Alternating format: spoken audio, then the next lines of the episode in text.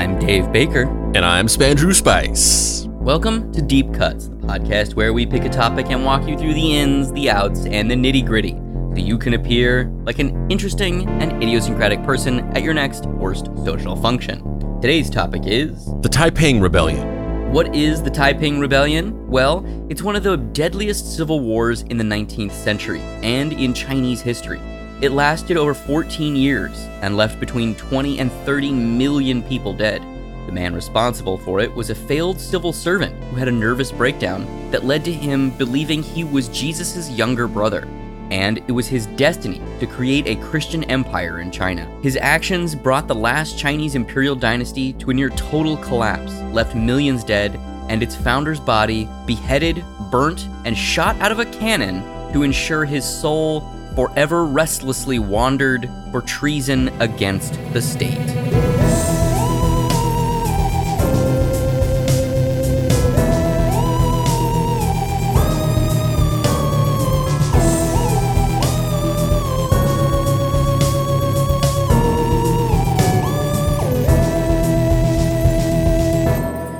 Act 1. It's alright, because I'm saved by the Holy Massacre. Who is Hong Xiuquan? Hong was born Hong Woshu on January 1st of 1814, the third and youngest son in Guangdong Imperial China. At an early age, his family made extensive financial sacrifices to afford him an education, so he could sit for the civil service exam. Passing the various exam levels was one of the only ways for someone to move up in Imperial Chinese society. At the age of 10, he had memorized the four books. The four books are the core canon text of Confucian political thought and served as the political, societal, and theological basis for all Chinese society since 300 BCE. He passed his preliminary civil service, coming in first, and a few years later took the imperial examinations in Guangzhou and failed them. No! So the the pass rates for the civil service exam at this time were 1%. So there was basically this sort of like hierarchical feudal system where you could sort of move you could you could move up in your social class by taking a test, which almost sounds awesome. It's almost like, "Oh, I just I don't have to like be born into generational wealth and just like, you know, if I'm not, then I'm just kind of screwed forever. I can just take a test and just be a rich guy. Sounds great. I'll take the test right now. I'm good. I was always good at tests. I didn't even I could I could ace tests without studying, but the pass rate was 1%. The first question is just like, what looks into a mirror and looks like a fucking bitch? And you're like, uh, me? Good answer. Next question. What's black and white and red all over? Uh, me? You just have to it's not even like any actual questions. It's just like you have to degrade yourself for like 3 hours and anybody who can like make it through and just to- like just become a total cuck can can can upgrade to to like their social status. Who has a tiny dick and is a total piece of shit? me? That's right. Fuck you. But it, it is interesting because th- there is there is sort of this history of these of these sort of punishingly difficult tests in Chinese culture that has that not only existed then but exists today. Like um, there was a story from a couple years ago. It was pre-pandemic, but there was a story about these these kids who were who were in China who were on their way to this big test that was supposed to be like a placement test for getting into like a good college. And it's like it's sort of like a thing that anybody who's like moving on with their lives and heading into adulthood takes. And these kids like they got stuck in an elevator or they got I mean they got stuck yeah, they got stuck in an elevator and they missed the test. And like the basically the there's like there's like a zero tolerance policy for the test. Like if you don't show up if you don't show up on time, you can't take the test. And they they literally accept no excuses. Like if you're walking to the test and like somebody comes out of nowhere and kidnaps you, like you're screwed. And so these kids got stuck in an elevator in a hotel and then they were just like our lives are ruined. Like we're, we're just we're screwed. Like our whole lives are ruined because we missed this test because and they and then they were like they were suing the the hotel because they essentially their whole lives were fucked because they missed this test. And i and i was and I, another thing i was just hearing about was um uh in in a book i was just reading is uh there was a a, a few years ago uh the same the same tests, the same um, school entrance exam tests that are like just incredibly important in in Chinese culture. And students will study for like years and like and then in the last several months are just like cramming like 12 hours a day to pass these tests. And the they're so difficult to pass that basically like cheating becomes like part of the the system. Like it's like it's kind of expected that you cheat on them. And so there's all these techniques for how Chinese students cheat on these exams. Um and basically they all do it because the the exams are so hard and so exclusive and they are so integral to like determining the trajectory of your life that they do crazy shit like sew answers into their clothes and shit. Um, and a couple years ago, they they outlawed they like they like they they tightened their their um, ban on cheating for these tests, and so students when showed up to take the exams and they weren't allowing cell phones in the rooms, and they were like they were patting people down and doing metal detectors and they were basically like they were basically um, not allowing any of these usual cheating techniques to go on anymore. And the students like freaked out. And there was actually a massive protest where they were protesting um, the ban on cheating. And they were in the streets basically saying like no cheating is no fair. Like that's what they were saying something in chinese that translated to no cheating is no fair. And there was this huge movement of of protesters who were protesting the ban on cheating because it's so like like necessary to cheat on these tests because they're so hard. This sounds like a really like mediocre episode of Star Trek. Yeah, or yeah, or you know, like it doesn't. This sounds like an underbaked episode of Star Trek where they're just like, all right, so the alien society, uh, fucking, they need to cheat to pass tests. So uh, Picard's gonna go down there and they're gonna have diplomatic relations, and he's gonna be like, cheating is wrong. You shouldn't do it.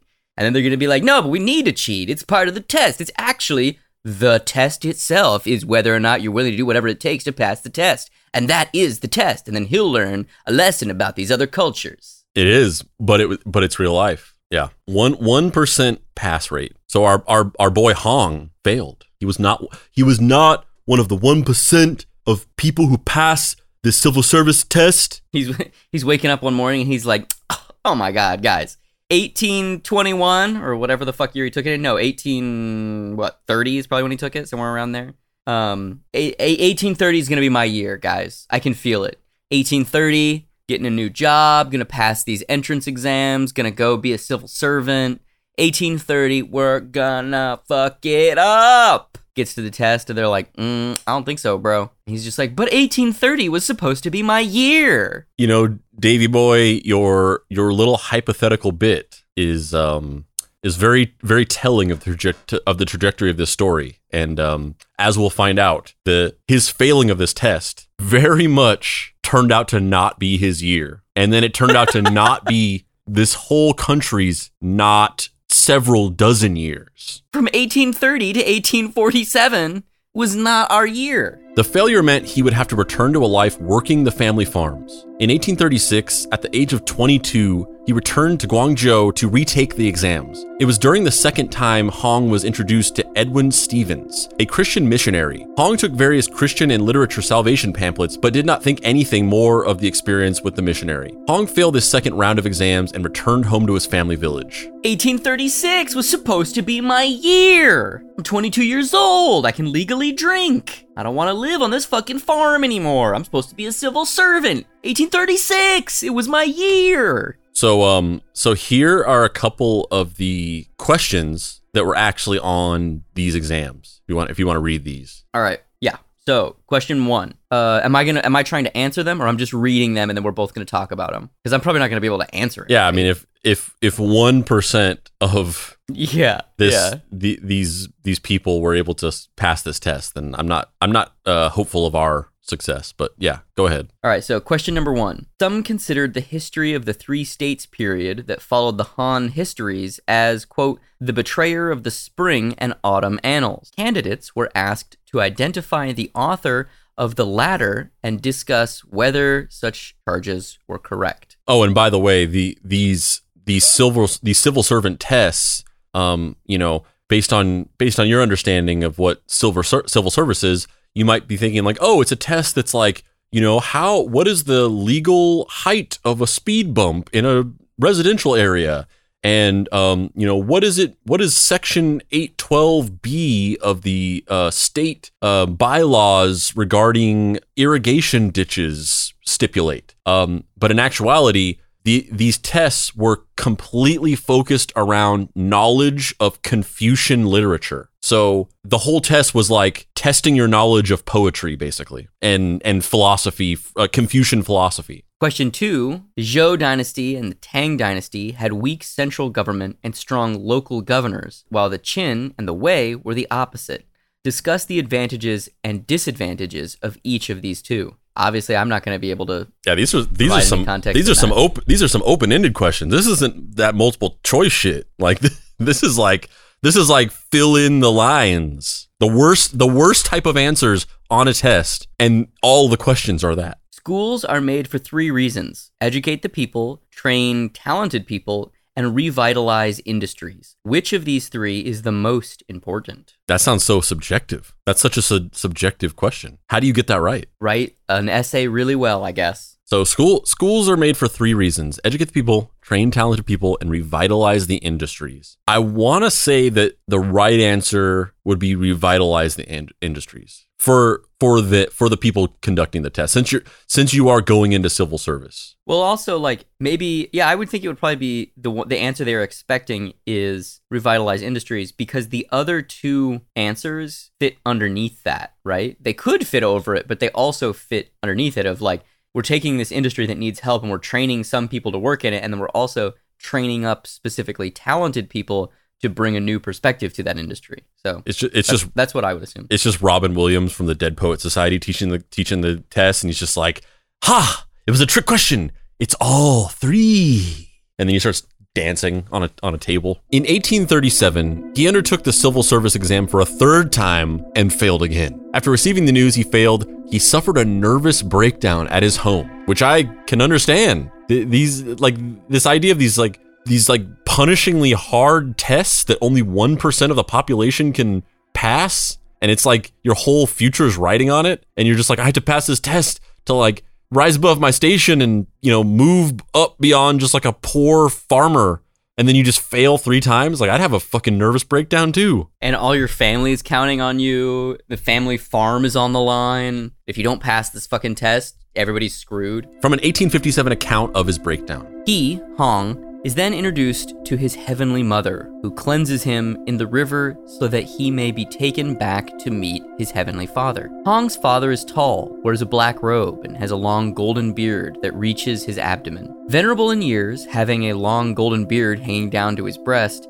and solemnly robed in black, this personage sat upon an elevated throne and received the stranger with dignity, but much feeling. He was even affected to tears and briefly said, All the human beings in the world are created and sustained by me. No one of them all remembers and venerates me. They even take my gifts and pervert them to the worship of demons. They purposely rebel against me and arouse my anger. Imitate them not. When the aged lord of the palace had finished this speech, he gave Xiuquan a sword, telling him to exterminate the demons with it. Also, a seal, which should give him the power over evil spirits, and a yellow fruit from the tree of life, which was sweet to the taste. His father tells him of the harm done by the demon devils and gives Hong permission to battle them in heaven. Approached by a person of middle age, whom he, Hong, afterwards called Jesus, his elderly brother, and who led him away to the top of the tower belonging to the palace. Showing him the earth in the distance,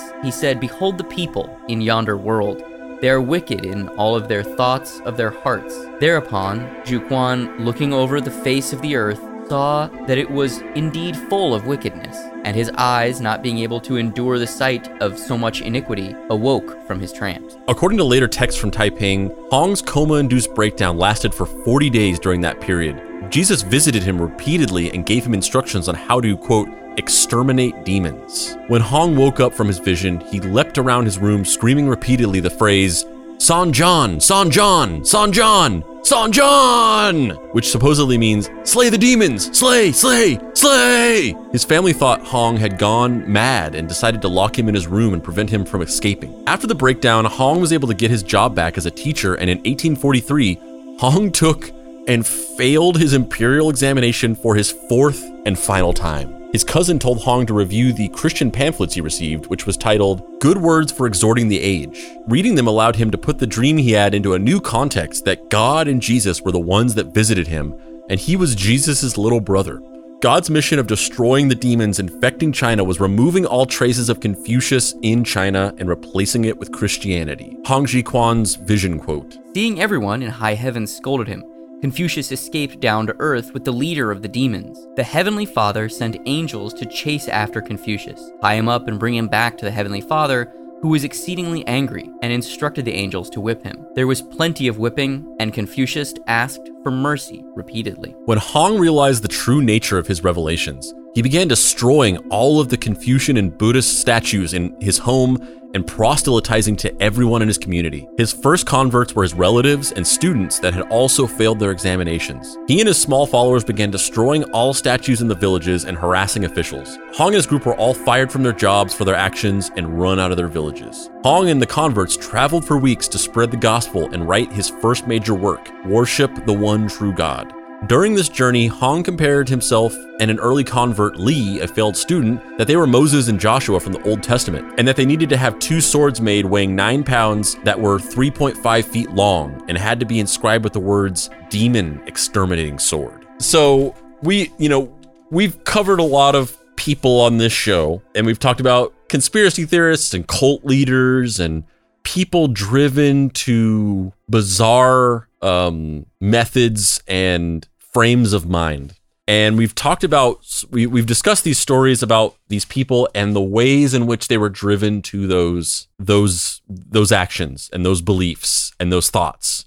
And, you know, that's the thing we talk about a lot is the motivations behind these things. And, you know, specifically there was the, there was the, you know, the QAnon episode that really delved into this idea of like creating an entire conspiracy theory movement and like almost religion and political movement around the idea of feeling powerless and not feeling like you uh, know the truth and feeling sort of like oppressed by your economic status and your lack of transparency in the way that things are the, the way that your life is being controlled by authority figures and crafting a belief system and a, and a wild conspiracy theory around that.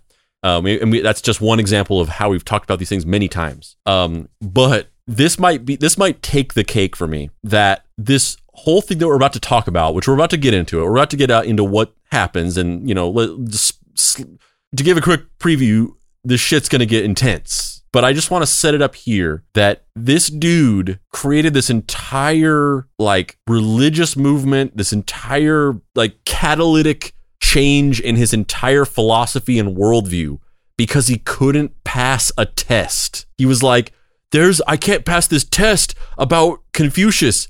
Uh Jesus came to me in a dream and he said that I'm his brother and that Confucius is bullshit and we need to kill Confucius and we need to replace him with Jesus and I am Jesus' brother and I have to come and tell you all about the truth because I couldn't pass a test.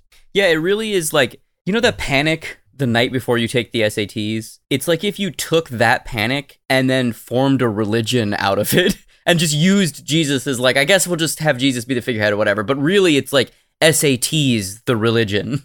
Seriously, it, it is. It's like it's like if you if you if you went and took the SATs and you failed them and your like family was just super disappointed in you and you were supposed to be the one that like you know rose above and the first one in your family to go to college and you just completely failed and then you were just like, uh, freight trains speeding at each other on the same track is heretical. And in actuality, we should be worshiping planes flying away from each other in the air. That's the true thing we should be taking tests about, not freight trains speeding at each other and counting how many passengers are on one and how many oranges on the other one we should be talking about planes in the air flying away from each other and how many apples are on one and how many leopards are on the other.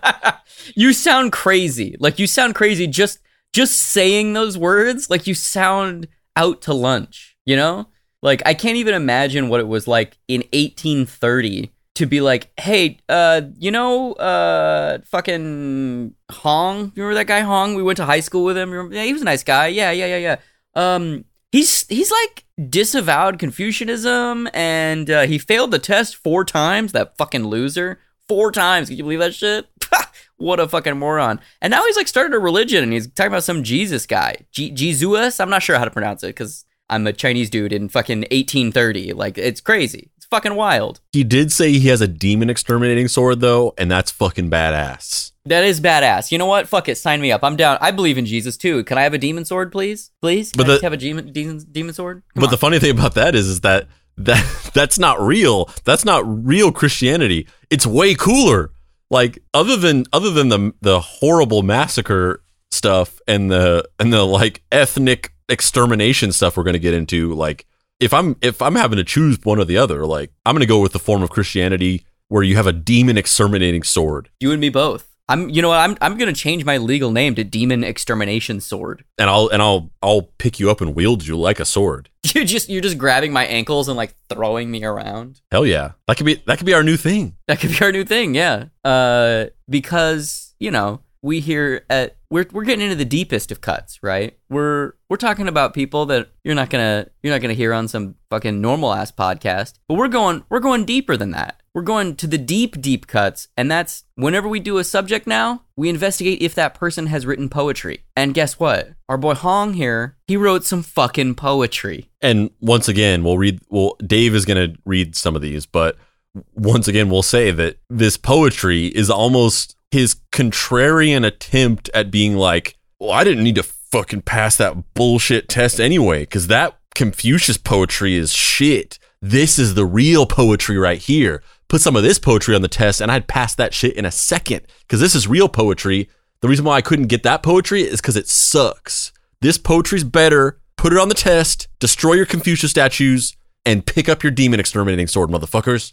Here- So, here's some here's some of Hong's poems. Uh, the first poem is titled "Poem on Executing the Evil and Preserving the Righteous." So poetic. In my hand, so poetic, so poetic. In my hand, I wield the universe, the power to attack and kill. I slay the evil, preserve the righteous, and relieve the people's suffering. My eyes see through beyond the west, the north, the rivers, and the moon. My voice shakes the east, the south, the sun, and the moon. Poems and books are evidence that praise Yahweh in front of him. Taiping, perfect palace, unifies the world of the light. The domineering air will be joyous for myriads of millennia. Honestly, I'm all in on that. I mean, That if that if was we were in a coffee shop right, if we were in a coffee shop right now, I would just be like, "Yeah, daddy, yeah, daddy-o." it sounds like daddy has not- a very different context. daddy-o, yeah, daddy-o. yeah. I mean, yeah, Yeah. daddy too. Yeah, I mean, sure, yeah. Yeah, you- Demon swords are sexy. Yeah, you snapping and saying "daddy." That that happens in a different shop. Yeah, yeah, a little different. I mean, yeah, this this, this sounds like this sounds like Frank Miller. This this It really does. it really does. Yeah. like this is this is uh, this is badass. Like I like I w- I was all down on poetry for the or Andrew was all down on poetry. Andrew was all down on poetry for the Bella Thorne episode, but like this is the real shit. If our if our dear Papa Pricey was around today, I believe that this would change his mind about poetry Yeah, this is like this is poetry with an eye patch. for sure. Which is was actually my nickname in college. This next poem is just titled Poem 2 Wielding a sword three feet long to conquer mountains and rivers strong. Within four seas, home is everywhere. Let's drink a cup of common happiness and joy. All monsters and devils we'll capture and cast into hell. Traitors and bloodsuckers will all be suppressed, caught in the snare of heaven. Our land, east, west, and north and south, firmly consolidated. The sun, moon, and stars all sing in triumphant chorus. The tigers howl, the dragons snarl. The brightens heaven and earth. Where peace rules, endless happiness will reign. You know, these sound like you know how when you like are listening to some metal song and you can't really understand what the lyrics are because they're just kind of like and then you hear the lyrics and it's like i will love you forever and always and you're like that's what he was saying that whole time? I feel like that's kind of what like these sound like metal lyrics for the first half and then the second part you're like where where peace rules and endless happiness reigns and you're like i i feel like the first part was like war poetry and the second part is like you got a note from the studio where they were like people like happy endings we really need to you know emphasize the happiness Yeah, yeah, th- you're yeah, you're right. This isn't act- this isn't exactly like death metal or any kind of metal with like growl vocals like you're saying. But um, if you ever listen to the song "Crazy Train" by Ozzy Osbourne, um, obviously Ozzy Osbourne has a- Crazy. Yeah. But that's how it goes. Millions of people. Something goes. Oh. the the lyrics to that song are very positive and uplifting. Like it, like you don't think so because you're just like, oh, Ozzy Osbourne, he sing he sang about like dark shit or whatever, and those those lyrics could be like they, they could be like set to the wind beneath my wings. They're just like they're very positive lyrics. It's Well, it's too, millions of about pe- millions of people living as foes. Maybe it's not too late to learn how to love and forget how to hate. it's funny because you know the opening of that song is so mean, dude. That like that's that you like that's the first song you learn when you start playing guitar. You know that little riff, that little. The first the first song you learn when you're playing guitar is "Smoke on the Water," but that might be the third. Yeah, that's true. That's true. But come on. Crazy Train is like very close. And I always was just like so put off by the the actual song Crazy Train cuz that like is like so happy and like a completely different song. And whenever it shifts out of that opening riff, I'm always just like, "Why are we doing? That was the million dollar riff. That thing is fucking gnarly. This this thing this sounds like the opening to like a fucking sitcom." yeah the yeah the rest of the song is is that very like slice of cheese 80s hair metal that Ozzy got into in the in the 80s and yeah the the, the lyrics are just like so like upbeat and positive and optimistic in a way that I don't think people a lot of people realize Well, I count myself as a fan of Hong's poetry. I'm I'm into this man. I'm, Love it. I feel like this is you know it's not as erotic as Drunken Dalai Lama's poetry, but it's it's pretty good. yeah It's pretty good poetry. Yeah, it's it's badass. Um, I'll have to say it's badass. After three weeks of wandering, Hong settled into Thistle Mountain in Guangxi. Hong formed a secret organization called Bai Sheng Hui, God Worshipping Society, and converted people from the Hakka ethnic minority, a group of people that had been under Mongolian oppression when the Mongolians ruled Imperial China before the Qing dynasty came into power in the 1600s to 1911, and worked primarily as laborers. By 1847, Hong began working on translating and creating the quote, authorized Taiping version of the Bible. And with the true word of God by his side, Hong planned his next goal total purification of China and the establishment of a theocratic state that would plunge China into a civil war and bring the Qing Empire to total collapse. We've it's it's been fun and games so far, but I don't like it when the word purification comes into play. So Yeah, I, I was gonna say, man. As soon as that, as soon as purification there was there, I was like, man, this poetry is awesome. Demon swords are out. Purification, no, out. No, f- not funny anymore. God Don't damn like it. this, It always comes to purification, you motherfuckers. bro. Why is it always purification? No, let's not do this. Unless you're killing 99.99% of germs on your hand with some some uh some acidic clear liquid, I don't want to talk about purification. Unless this is a CGI mid 2000s dental ad recreation of gingivitis cells being 99% purified off of gums, I don't want to hear it.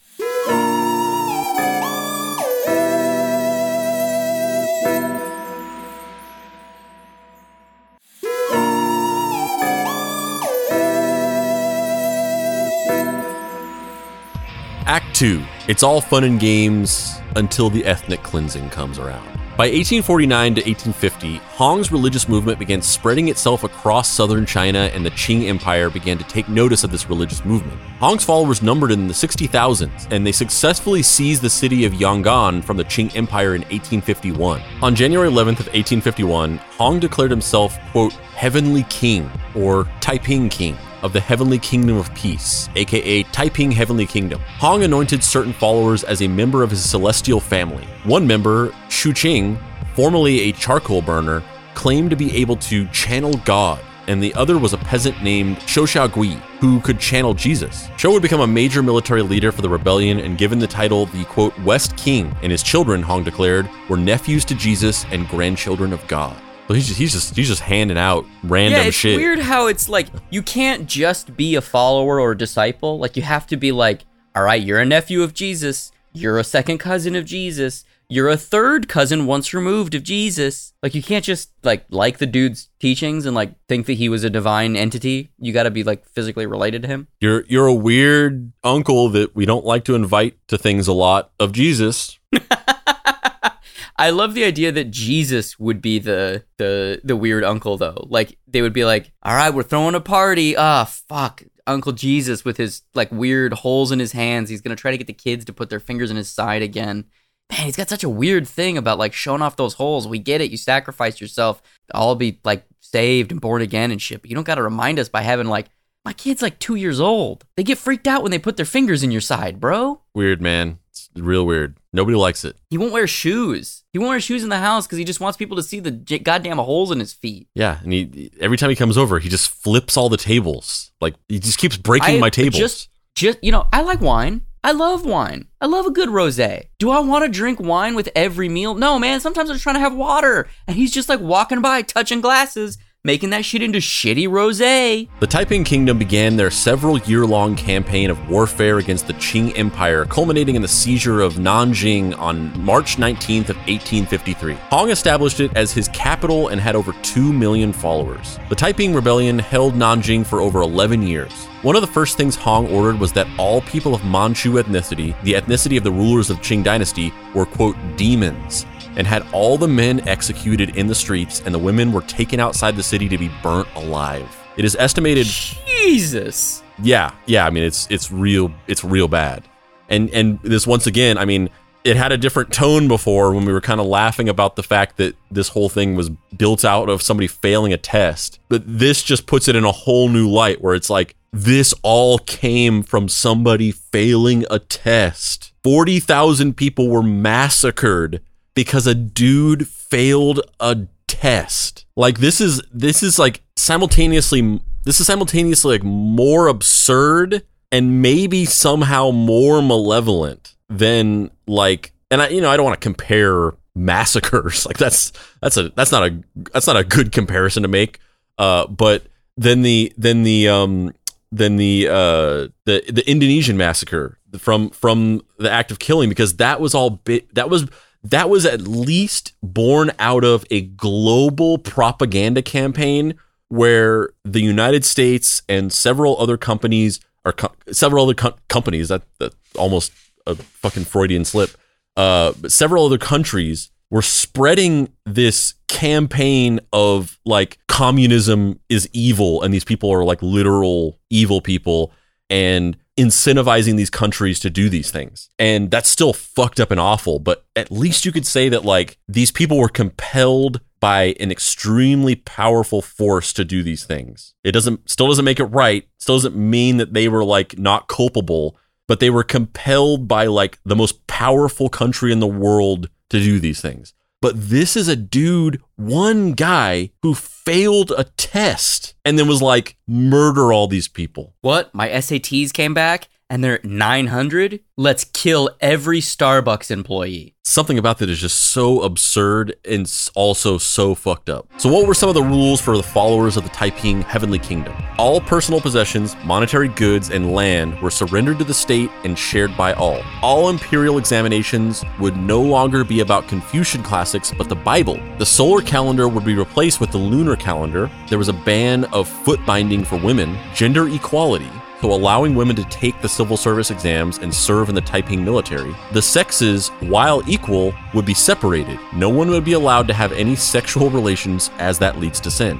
And the Qing hairstyle would be banned. And, you know, the Qing hairstyle is basically that stereotypical hairstyle that has been used to racist proportions in movies and cartoons and video games where it's the bald head with the uh, braid in the back on the back of the head um, that's sort of sort of towards the top almost like a like a man bun type thing but it's like bald head that knot at the top of the head and then it's a it, it comes down as a ponytail um, that was the hairstyle of the um, of the of the Qing rulers of con- of the country that were overthrown by Hong and his disciples, uh, and that hairstyle was banned. So real real mixed bag because they uh, they they murdered a lot of people in a in a horrible ethnic cleansing. and um, just banned a hairstyle, which is low stakes but culturally insensitive, I suppose.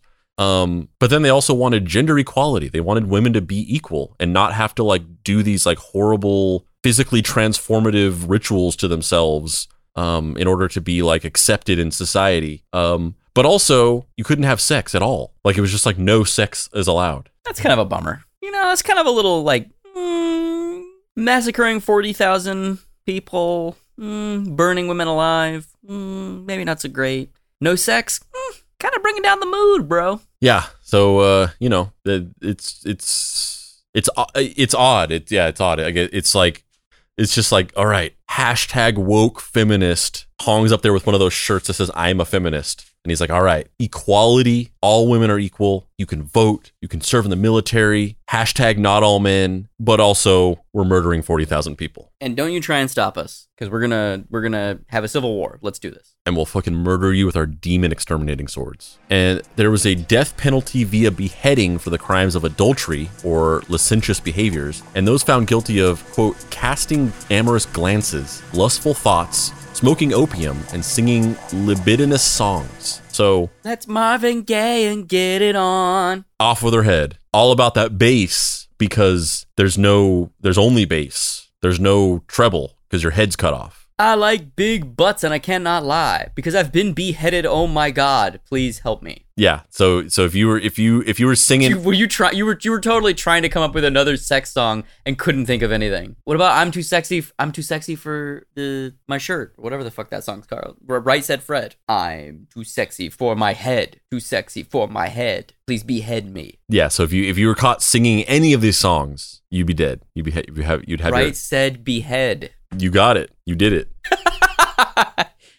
I am I am yes anding, but I really don't approve of this. Uh, well, hilarious. Um, yeah. So if you were singing, if you were singing, if you were singing right said behead, you'd you'd be dead. Um, if you were casting amorous glances, so if you were just like if you were just giving somebody the sti- the the the bedroom, if you're giving somebody the bedroom eyes, like Joey from Friends, he'd you know he'd be he'd be dead multiple times over. How you doing? How am I doing? Dead with my head cut off. And uh, here, here's an excerpt from the land system of the heavenly kingdom, which is, I guess, the the Hong, uh, the the heavenly, the the Taiping heavenly kingdom version of the Bible. The distribution of all land is to be based on the numbers of person in each family, regardless of sex. All the land in the country is to be cultivated by the whole population together. All men and women, every individual 16 years and upwards, shall receive land. Thus, the people of the country may enjoy the great blessings of the Heavenly Father, Supreme Ruler and Lord God on high.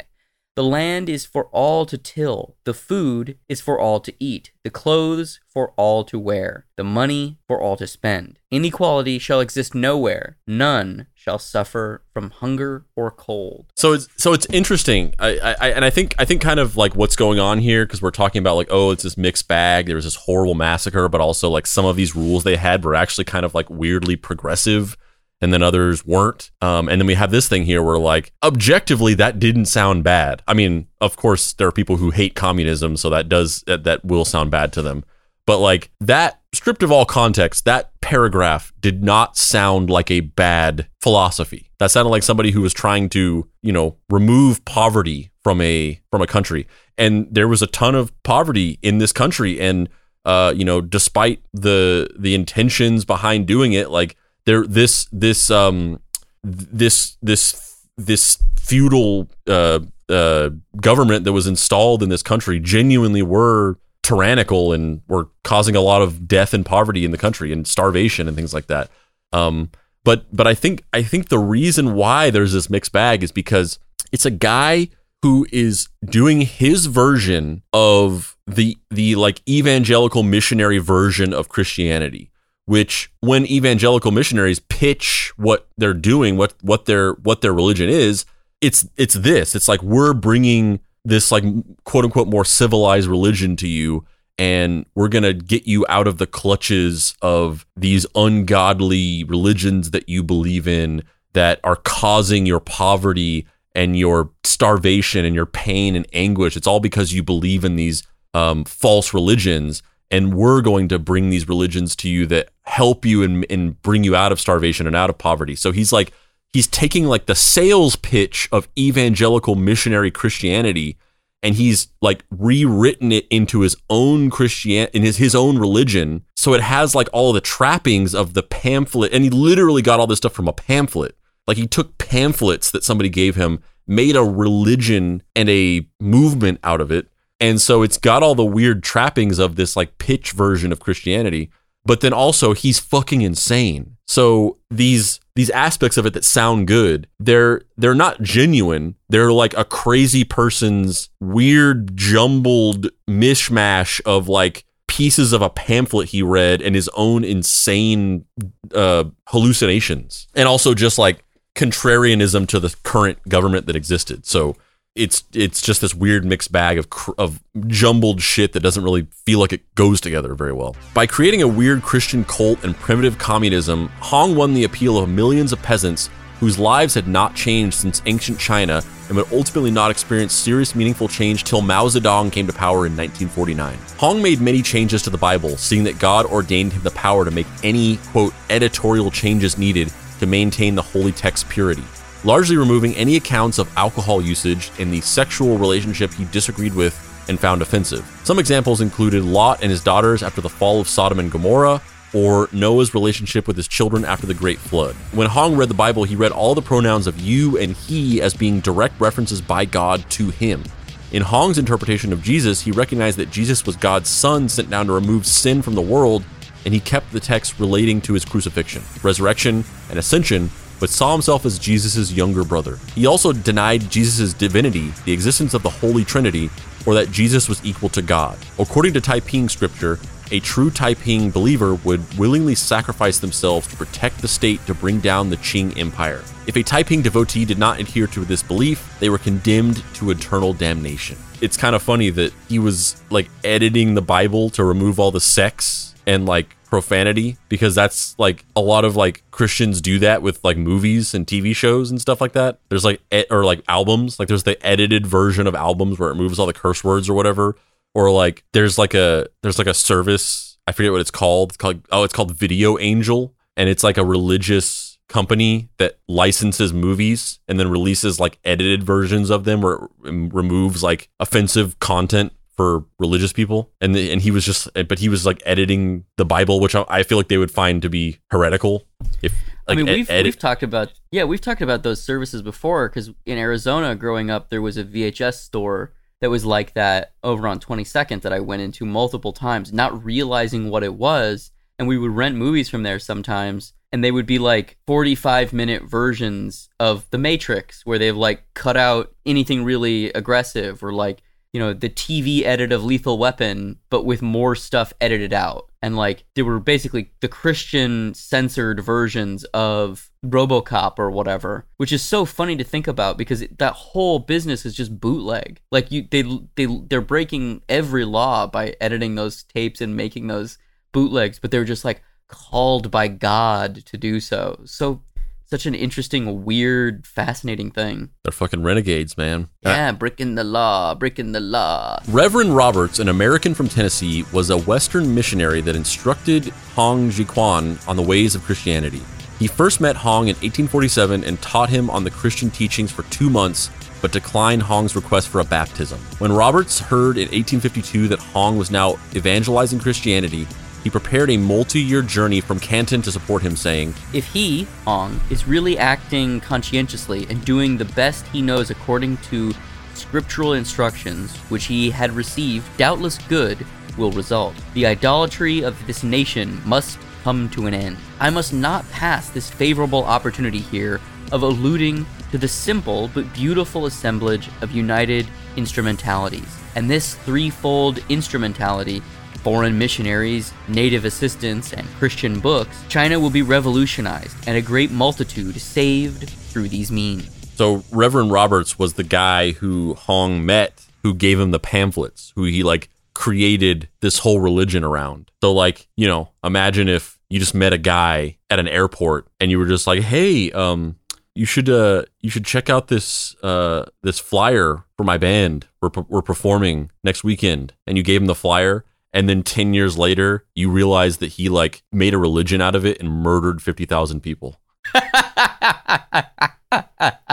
yeah, completely. Roberts eventually made it to Nanjing in October of 1860, and when he was brought forth to the quote heavenly king, he was asked to kneel before him, which he refused to do. Hong asked him to convert to the Taiping faith and become its global messenger, offering him the position of Director of Foreign Affairs for the Taiping Heavenly Kingdom. As an added enticement, the Heavenly King gave him three wives. Can you can you imagine that though? This dude with like a ten gallon hat and uh, and like a Wild Bill Hickok mustache, and he's like, "We're gonna spread the word of Jesus." Oh yeah, for sure. This guy like did not know what he was getting into, like a hundred percent. Like you, you just know that he, because you know it wasn't hard to get places back, or it was hard to get places back then. Like we're not talking about like jumping on a fucking plane and flying to China on a on a fifteen hour flight or whatever.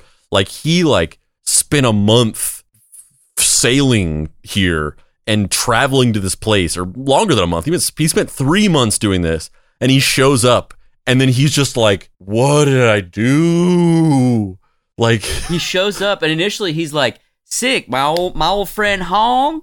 We're gonna spread some word to Jesus. Oh my God, why are all those women on fire? What the fuck?" and he's like, "Oh my God." Why, why, are you, why are you getting all these guys weird hairdos? Let them have their Qing Dynasty hairdos if they want them. Jesus doesn't care about hairdos. What the fuck? He's like, he just really defends the hair, the hairstyle. And then he goes into this big throne room, and they're like, "All right, now you gotta you gotta bow to uh, the heavenly Father, uh, heavenly King Hong." And he's like, "What? This is my old buddy Hong. I ain't gonna fucking bow to him." Bow to me, peon. And then he's like, No, I'm good. And then he's like, I am here to give you the job of director of foreign affairs. And he's like, I don't really want I don't really want that job now, Hong. I just wanted to talk to you about some Bible stuff. And then he's like, You will have three wives. Fuck it. Let's do this, man. You want me to bow? Hell yes. Shave them bitches' heads. I don't give a fuck. Give me them three wives. Let's go. I I got one wife back in the States, but I don't even like her. Now I can have three bonus wives? Hell yes. Give me the clippers myself. What? You want me to shave my head? You want me to shave my weird Bill Hickok mustache? Fuck yes. Well, despite the fact that I love this version of Reverend Roberts way more, um, unlike unlike Brigham Young, who was all like anti polygamy and didn't like the idea of taking child brides, but then whenever Joseph Smith was like, "Hey, do you want some child brides?" He was like, "Uh, I was wrong. Child brides are great." and God said we needed them. Um, unlike Brigham Young, he was steadfast, and he was like, he was like, nah, man, I don't want three wives. That's some weird shit. And he and he and he he denied the wives. He declined the wives. In 1862, Reverend Roberts realized that Taiping's version of Christianity was not following his interpretation and was heresy. What caused Roberts to finally leave the heavenly kingdom? Hong's treatment of a servant of Roberts, who committed an offense punishable by death. But Roberts tried to spare the boy, and the Prime Minister of the Taiping Kingdom slayed the boy in Roberts' presence and proceeded to give Roberts insulting remarks and gestures. Roberts fled the city on the ship Renard, never to return. So yeah, he's like he's like all right, all right, Hong, like I'm I'm a little I'm a little iffy about what's going on here. I thought I was coming over here to, you know, spread the word of Jesus and I thought we were going to team up and just go around and tell all these nice folks about Jesus Christ and, you know, get them to accept him in their life. I don't know how I feel about the massacre. I don't know how I feel about the haircut ban. Kind of feel like you should be able to just have your wear wear it how you like it. That's what I always say. Um, and you know the the wife thing, like you know, to each his own. But I, you know, I just I, I that's not you know that's not Christianity. We you, Christianity I mean, is not about furi- like multiple wives. Do I furiously do I furiously jerk off every night thinking about those three wives and the many pleasurable nights I could have shared with them? But the point is, is that. But the point that, is, I stayed true. Yeah, that that lives in my mind palace, but not in my body palace. But I don't. I love the idea of calling everything palaces. I know we're right now right here in a real palace, but my mind palace is where all the real spirituality is happening. Okay, it's my mind palace and my body palace. I gotta be taken care of, not your real palace. Okay. So I, I'm a little iffy on all that stuff, but I could I could handle it. I could do it. You know, I was I was in it to win it with you, Hong. But when your boy murdered a child in front of me because he shined my shoes incorrectly, that's when I had to put my foot down. Ironically, yes, the foot that he shined wrong. But I, st- I gotta go. I'm leaving. D- d- Bye. Roberts wrote to the British government saying, Hong was a crazy man, entirely unfit to rule. he just has With- this voice. This Yeah. is his voice. Hong was a crazy man, entirely unfit to rule, without any organized government. He is violent in his temper and lets his wrath fall heavily upon his people, and ordering such instantly to be murdered without judge or jury. His religious toleration and multiplicity of chapels turn out to be a farce, of no avail in the spread of Christianity, worse than useless. which is just his roundabout, roundabout way of being like, I fucked up. I went over to this place. Dude was fucking crazy, but it's not my fault. I did nothing wrong. I did everything right, and he's just fucking insane. Um, so so um, Reverend Roberts, he uh, in the, in the 1830s, he contracted leprosy. And he died of leprosy in 1871. After securing Nanjing, Han withdrew from actively overseeing his growing kingdom to rule by written fiats. This is because Hong saw himself as no longer being concerned with earthly matters, leaving administration to his military leaders. While his followers lived with no possession and not allowed to have sexual relations under penalty of death, he stayed in his palace living with his 60 plus concubines. Damn! Three wives. Hong's out here with 60 plus concubines. That's why he turned it down. He's like, he's like, no, I saw your palace. I used my mind palace and my eye palace to see your real palace. And you got 60 plus concubines, like over 60. I, I stopped counting after 60.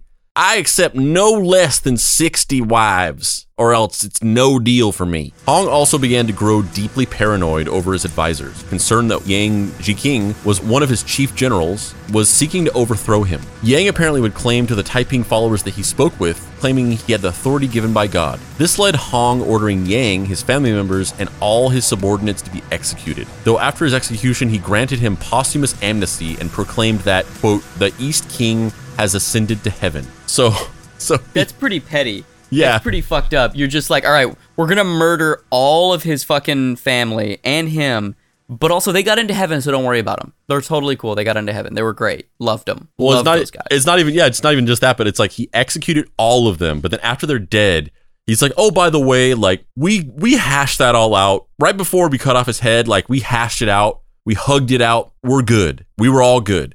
He's he's good. We still had to kill him. Obviously, obvious. Obviously, we still had to kill him. But like we're we were good. He's in, he's up there. He's good. His family, they're all in heaven. We we we were we were simpatico. But you know, we still had to kill him though. Obviously, obviously, we still had to kill him. When one of his generals, Shi Dakai, the Yi King, objected to the execution and excessive bloodshed, Hong labeled Shi a traitor, and assassins were dispatched and murdered his entire family. She escaped and took his army and left the heavenly kingdom. Despite Hong's seclusion from the earthly world to his harem of women, his Taiping military forces continued to amass new territory, claiming southern Jiangsu and Zhejiang provinces, which were some of the wealthiest provinces for the Qing Empire. By 1860, the Taiping forces took Hangzhou and Suzhou along the Yangtze River and laid siege to Shanghai but were repulsed by Qing military and European allies. The Taiping military would continue to try to take Shanghai unsuccessfully for two more years and never succeeded. They couldn't Shanghai Shanghai. I mean, it's the the patented Shanghai Shanghai double Shanghai, which pretty hard to move. Very difficult to pull that off. By 1863, the former Taiping general Shi Dakai was captured in Chengdu by Qing forces, and his immediate subordinates were given the death of, quote, slow slicing, or Ling Chi, aka the death by a thousand cuts, which also sounds kind of badass, although in reality is horrifying and something that no human being should ever have to be subjected to. This practice was reserved for highest of treasonous actions, as according to Confucian custom, any alteration to one's body or cut is considered unfilial and means the body will not be whole in the afterlife. Apparently, he chided his men for crying during their execution and did not say a word when he was executed. So he went full just Goodfellas, and they were just like fucking slicing his body slowly, and he was just like saying nothing. He was just he was stoic as they just cut his whole body off, and he was also making fun of his men for crying when they were dying. He's like, "You you guys are being fucking bitches over there." I'm just over here thinking about my 60 concubines. They just cut off my dick and I'm fine. Stop whining. In 1864, the Taiping Kingdom were losing ground to the Qing military, and the heavenly capital, Nanjing, was running out of food. Hong ordered his followers to eat manna, the food that sustained the Israelites during the 40 year wandering in the desert after leaving Egypt. However, it was translated in Chinese to be made of sweetened dew and medicinal herbs. Hong apparently ate weeds from around his imperial palace, which made him ill, and he died on June 1st of 1864. It is not known whether he died by suicide, but that is speculation and debated by scholars. When the Qing military took back Nanjing, the soldiers proceeded to murder, rape, and enslave the occupants no matter the age. A horrifying sentence. And that that's that was a so not that. That's horrifying, but the thing that precede the thing that preceded that I found to be very fascinating because so Hong took religious texts around Christianity into an unfamiliar culture that was that didn't understand anything about this specific religion and he reinterpreted it and twisted it to create his own version of the religion that was like this weird Frankenstein's monster of weird mistranslated aspects of Christianity mixed with this dream that he had whenever he had a nervous breakdown about failing this test, mixed with his own weird paranoid delusions and obsessions to, to crush together into this bizarre theocratic movement. And I find it very ironic that that same misinterpretation and mistranslation of Christianity directly resulted in his death because directly because the what the food was made out of in the story of Moses was mistranslated by him in his interpretation of the religion he ate a poisonous thing that killed him i find that very fascinating and super ironic Yeah, I agree. I mean, I, it's it's just so weird and sad and fucked up, and you know, I, I don't think I believe in the concepts of justice or karmic justice, but that's pretty fucking damn close. yeah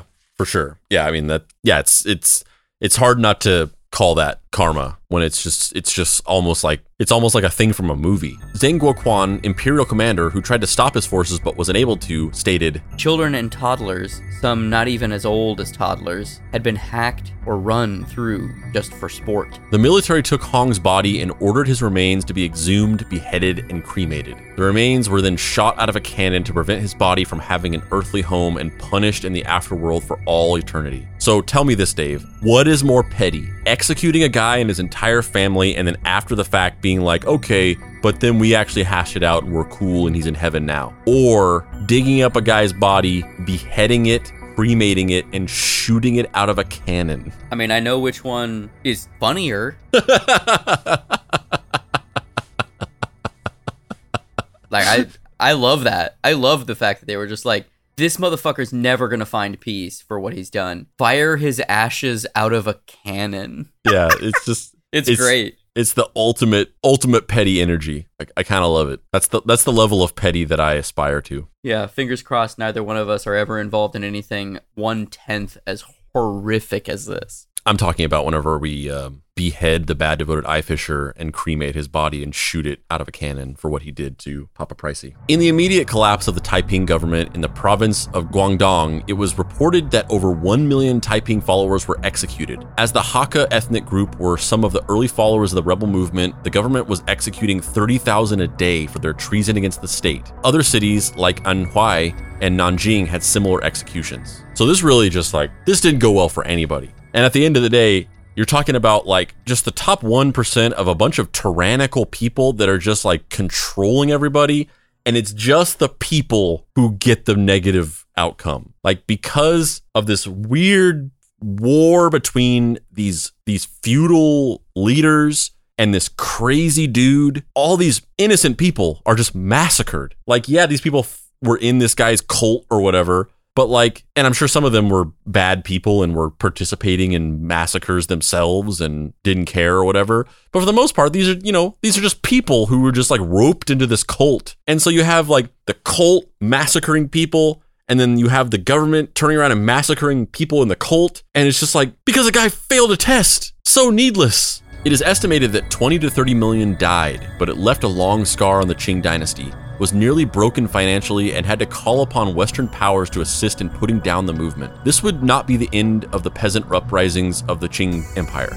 the most famous being the Boxer Rebellion in the late 1880s. In the 20th century, both Sun Yat sen, founder of modern China, and Mao Zedong saw the Taiping Rebellion as a proto communist society. While the Taiping Rebellion's shadow still looms large over China, it has been generally forgotten in the West, especially given its staggering death total. And it was all due to a guy failing a civil service test. Yeah, I mean, the thing that kind of sticks with me as the major takeaway from this, other than just like the rampant cruelty and acidic nature of organized and codified religion is this idea that there's kind of societal structures in place in societies across the globe. And when you see these societal structures become rigid and rigid and rigid, there's like this, this kind of like ebb and flow to cultures throughout time where you start out fairly agrarian or even egalitarian, where people are kind of more or less the same and maybe they have people that are ruling, but it doesn't really affect the day to day struggle and then those power structures become more codified, more codified, more codified. People get put into smaller and smaller and smaller boxes. The social stratas become increasingly more and more and more uh, difficult to break out of. And then as you hit like a breaking point where the, the culture itself becomes so rigid that it doesn't have any other option other than to break. And you just you get to a point where certain individuals are under so much pressure that they themselves break and that mental break causes something to kind of explode in their culture and has this massive ripple effect, right? Um, I know it's somewhat cliche to reference Hitler when talking about history in this context, but it, it's a very similar case that what happened to him, right? World War One, he was trying to be an artist, but at that point, Germany was very uh, codified in what they thought was the dominant aesthetic and what they deemed as social stratas and, and strictures, and he almost died in trench warfare. The Marshall Doctrine happens. Germany is completely decimated. And he's like, the world is saying that we are less than, we're not. These people are the reason that this all went badly, both for me as an individual in my burgeoning abstract art career, and literally the reason we lost the war and the reason we're in this situation. It's now like a religious calling for me to exterminate those people and rise for us as a culture to rise to the, the prominence that we once had, right? And it's really not that far off from multiple other figures throughout history who've had similar I've been downtrodden, something bad has happened to me, but I'm going to flip it on its head and choose out of a severe mental illness and a uh, inability to see reality the way it is to um, push forward in this kind of collective myth that we are better. And I'm going to amass power and use influence and religious iconography and religious influence to manipulate circumstances so that I'm at the, the tip of this spear leading in a massive cultural change. And it happens all the time. Like it's continually the same story, the same story, the same story. And it's so weird which ones of those stories collectively we choose to remember and which they don't. And it's fascinating to see those ripple effects kind of being absorbed and reverberated back through time. Yeah, and the, and the and the real the interesting and illuminating thing about that is the way that it sort of humanizes these these revolutionary stories because, you know, once again, you know, going back to cliche, talking about Hitler, uh, you know, there's this there's this specific idea of Hitler that he was this like this the the ultimate evil of ultimate evils. He was this evil mastermind who you know came up in the ranks and uh, you know used his cunning and his just pure like almost like animalistic like he he's like literally you know he's he's put up as a, as like a boogie like a historical boogeyman um in this way.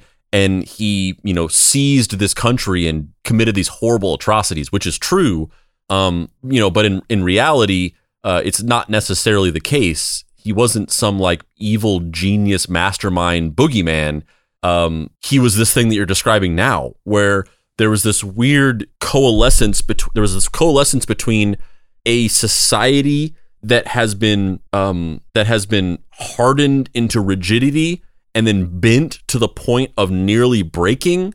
And then there's this one fucked up crazy person who just happens to be there at the right time to like shatter to shatter the glass. And that like it's at once, like I said, humanizing to think of that and be like, okay, so it's not just this matter of these like fucking literal like evil demons in history that just come around around every once in a while and fuck the world up. It's it's it's more human and based on uh, systemic cultural events. Um, but it's also kind of more terrifying in a way because it's not some evil bad guy that's coming around that we can defeat.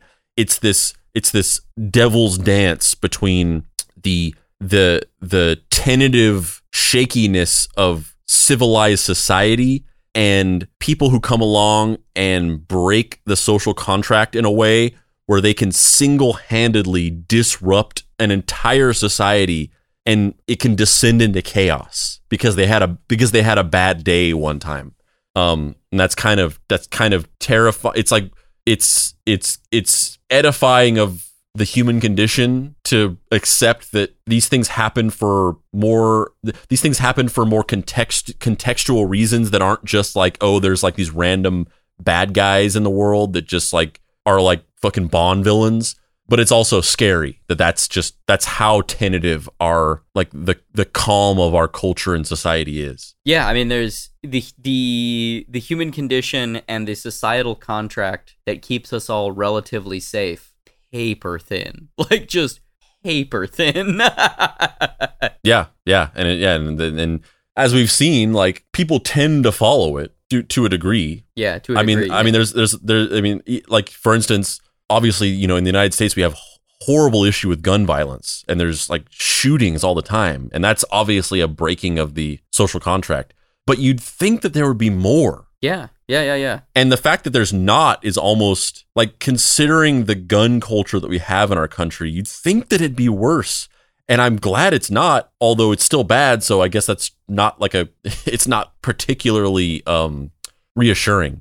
But you, just you would think it'd be worse, and the fact that it's not worse really does speak to the power of the social contract. Um, but it just takes one, like I said, it takes one person who has a bad day at the right time, and you could, and everything could just be fucking flipped on his head, and that's that's pretty terrifying. Yeah, it really is. And this guy, this guy, he failed an exam. Three million people were massacred, I'm Dave Baker. and I'm Spandrew Spice. If you want to find me on the internet, you can do so at heydavebaker.com. Uh, you can also uh, find me on TikTok, Instagram, and Twitter at xdavebakerx. Bandrew, You can find me in my mind palace as my body palace is stimulated within the chambers of my real palace by my 60 plus concubines. Jesus. And you can't find me on social media because I don't use it. But if you want to pay tribute to the dear beloved Papa Pricey, you can check out his website, dapricerights.com, or you can get his book, Deadbolt AI Private Eye. You can also follow us on social media on Facebook, Deep Cuts Podcast. You can join our Facebook group, the Deep Cuts Podcast Facebook group, where we talk about the show and make memes and talk about other stuff. We also have a Discord. Just go to bit.ly.com slash Deep Cuts Discord. It's another community where we talk about the show, make memes, and talk about other things like movies, TV shows, and all kinds of cool stuff. You can follow us on Instagram at Deep Cuts Pod. You can follow us on TikTok at Mystery Treehouse. You can get some Deep Cuts merch by going to deepcutspod.com and clicking on the store or going to bit.ly.com slash deep cuts merch where you can pick up shirts and hats and other things with deep cuts designs on them. You can also get a deep cuts mystery treehouse investigation agency patch by going to deepcutspod.com and clicking on the store. And also you can get the mystery treehouse simple code cassette release by going to deepcutspod.com and clicking on the store and it's there. It is a nine song rock opera about the rise and fall of the late 90s music file sharing service Napster, written and performed by Dave and the late great Papa Pricey. And it is dubbed on a hi fi tape with a five page full color comic. And you can pick that up in the shop for $12.99. It's currently sold out. So if you do order one, it, it will take about six weeks before it gets in. But we have ordered more. So buy yours now.